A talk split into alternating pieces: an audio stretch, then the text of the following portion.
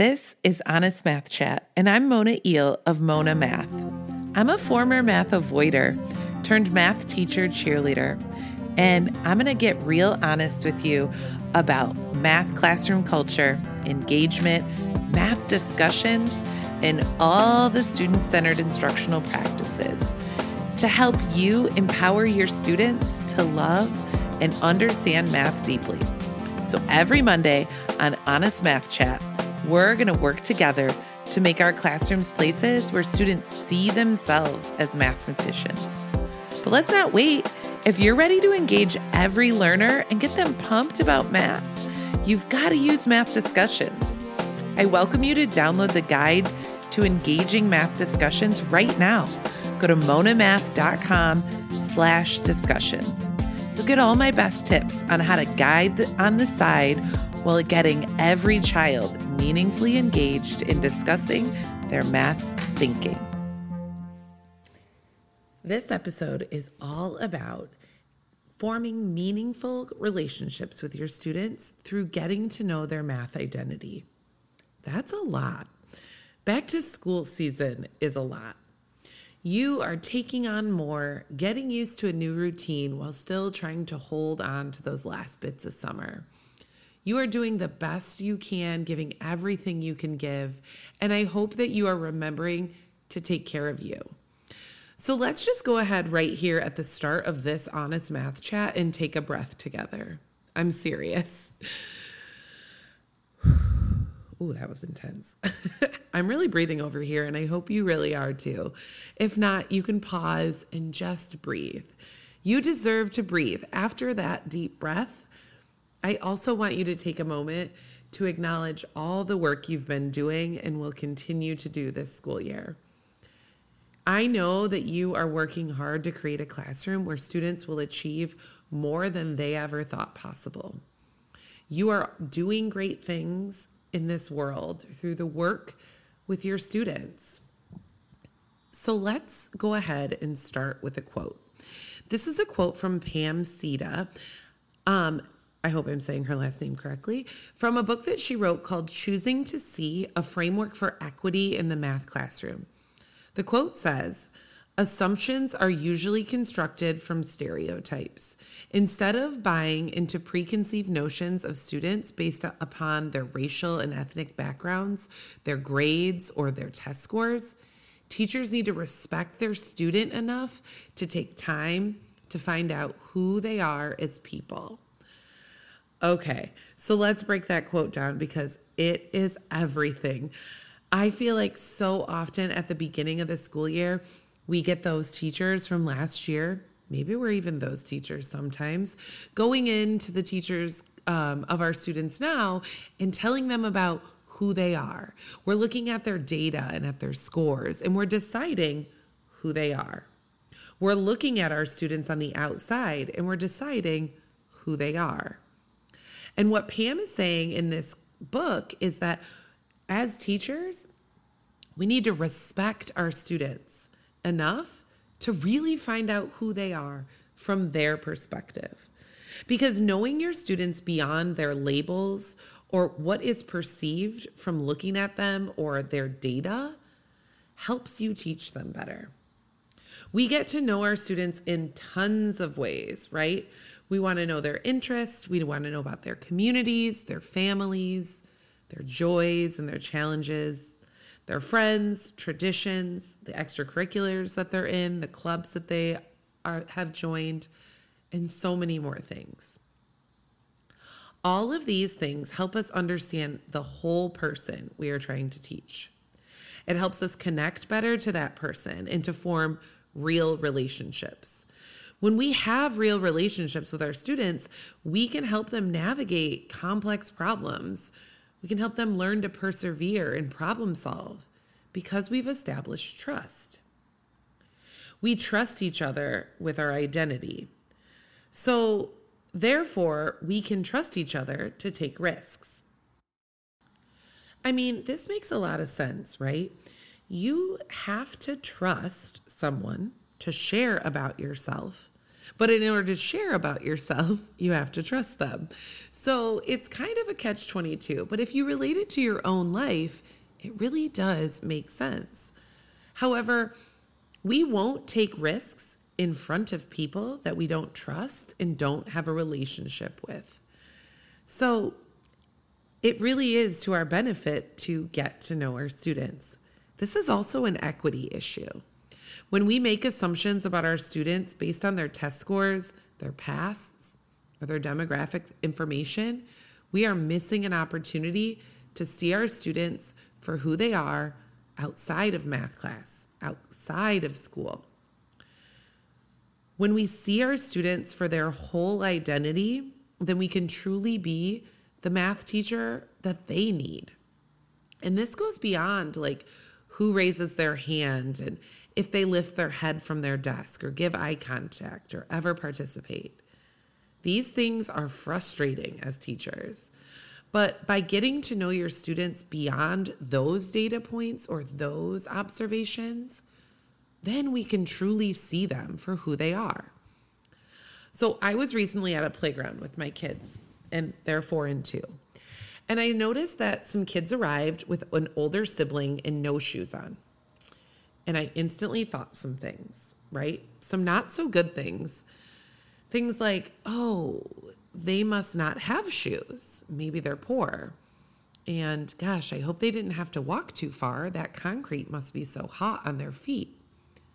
Soon, I saw a cheerful grandpa trailing behind them with a pile of shoes and towels in his arm, and I quickly realized that they had come from the splash pad just down the way. And I tell you this to say, always seek to understand first. It is so easy to just go with the first thought that pops into our brain. Even when we're attempting to be compassionate, it is so much better to take stock and notice and then keep noticing before making an assumption. And I don't know about you, but I have done this so many times in my classroom. There's always a student that I watched all of the fourth grade walk out of class, you know, disrespect adults and generally not follow directions. And my first reaction is when I saw him on the first day on my roster was to be tough the minute he walked in the door because I watched him in fourth grade. I needed him to be, I needed to be sure that he knew I knew him, right? But actually, in this very real story, I decided to take a different approach. With this kid, I decided to assume I knew nothing, assume innocence, right? And after all, he was just 10 years old. And on that first day and first week, I just watched him and I smiled at him like I smiled at everyone else. And I welcomed him in my classroom joyfully on the first day. And then I got to know him. And it turns out he lived with his grandma and she made him balance her checkbook and calculate the sales of the shoe the sale of the shoes that he wanted to buy and budget. So we had so many math connections right away and I was getting to know more about him and I was starting to make these math connections that we could later capitalize on. It wasn't perfect our relationship, but it was a way for me to validate who he was and show him mutual respect and really start to form a trusting relationship, which in turn led him to being willing to participate more and eventually learn more math. So I tell you that story about my previous student because I want you to know that I'm not perfect and this process isn't perfect. However, there are a few ways that we can just shift our mindset to really thinking about building relationships with our students so that we can help so that it can help us reach them and then teach them better in math class. So in addition to getting to know your students, right, on the outside, their hobbies and their interests and what they like to do and gaining trust with them, finding out more about their families and what their strengths and weaknesses are. You'll also get to know their math identity. What do they think of themselves about math, right? How do they see themselves as a mathematician? Are they confident or are they worried? Or are they annoyed by math class? What parts of math do they get and what parts do they like? How do they currently problem solve? How do they collaborate with others? What role do they see math playing in their lives now or in the future? These are all questions that I'm wondering as I conference, listen in to turn in talks, talk with my students. I'm wondering all of these things. I also want to get to know their math past. What's their math story? What have they done in terms of math? What types of math do they do at home? That was a game changer when I learned that about my fifth grade student. Knowing that he had to calculate how much the shoes would cost based on the sales, percentages, man, decimals were like such an easy in with him because he was already doing it. You also might want to know ask your students about what math they see their parents doing. We can find out about what they liked in previous years or what they liked that their teachers last year did. We can ask them what helps them learn or what makes them frustrated. Knowing their math past can help us form their math class currently. I love to use their math past to help us make decisions about our math class this year. So, how can you make this happen in your class? Especially if you teach middle school and you see hundreds of children, right? So, I have three strategies to help you get to know your students well. Number one is to use a simple math survey within the first few weeks of school. And this simple survey can help you start to gather information about your students that can help you begin to form those relationships. You can use a survey that includes things like their interests and their clubs and their extracurriculars, as well as their math past and their math mindset, and really getting to know their math identity. You then um, can read over those surveys and notice the trends. You might think about what percentage of your students don't do math homework or don't have support for homework at home. Think about how many students said they love math versus how many said they don't love math. Kind of mine that data that you're getting from that survey and then share it with your students. This is going to help you really show your students that you're going to walk the walk of listening to them. Teachers everywhere say that they listen to their students and they want their feedback, but oftentimes we don't actually follow through on that. So, strategy number two is to follow through in using that data to form the classroom community. Put the data in front of your students, show them 40% of our students hate homework in math. 50% of our students have help with their homework at home. You know, 67% of our students say that, or 67 out of 80 students say that they don't love math. And have students notice and wonder about this data. And then strategy number three is use this data to create some math norms and some I am or I can statements, maybe some affirmations that can help your students start to build their math mindset. So, if you notice that many students say that they hate working in groups or with partners in math, then we need to have some affirmations or some norms about how we're going to work together in partners so that it's safe, because that's probably an issue. If most kids don't want to work in partners, they're probably feeling like those partnerships haven't been safe to be wrong or share their thinking in in the past. So we need some norms to make those partnerships safe. And then we need some affirmations or some words that we can speak that talk about how Partnerships and sharing our thinking are ways that we learn. Something like, I learn through sharing my thinking and listening to others' thinking.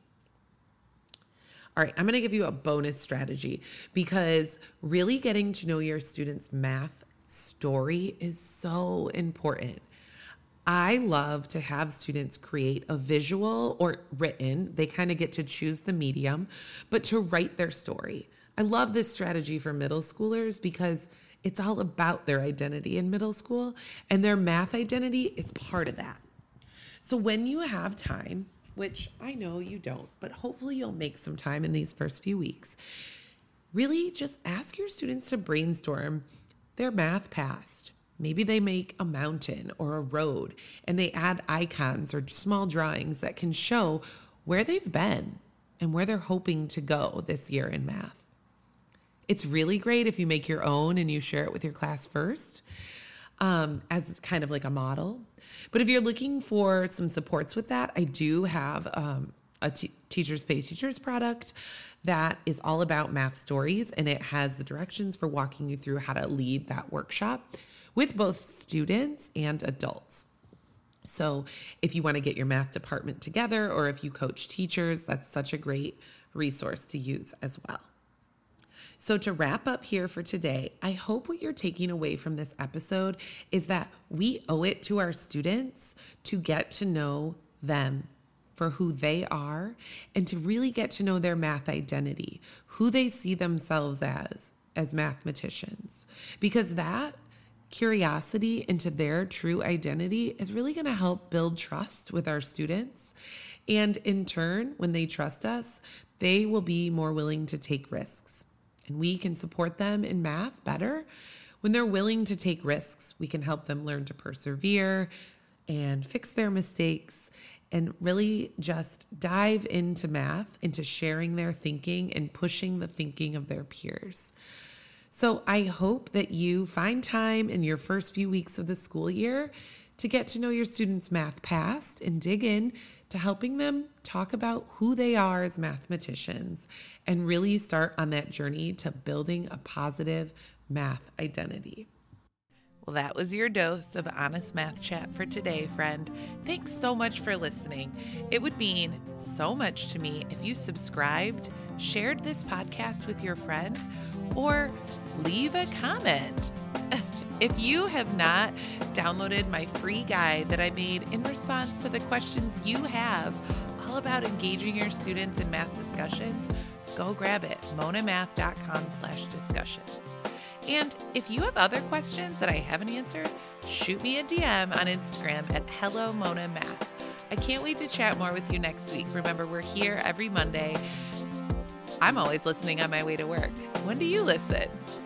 See you soon, friend.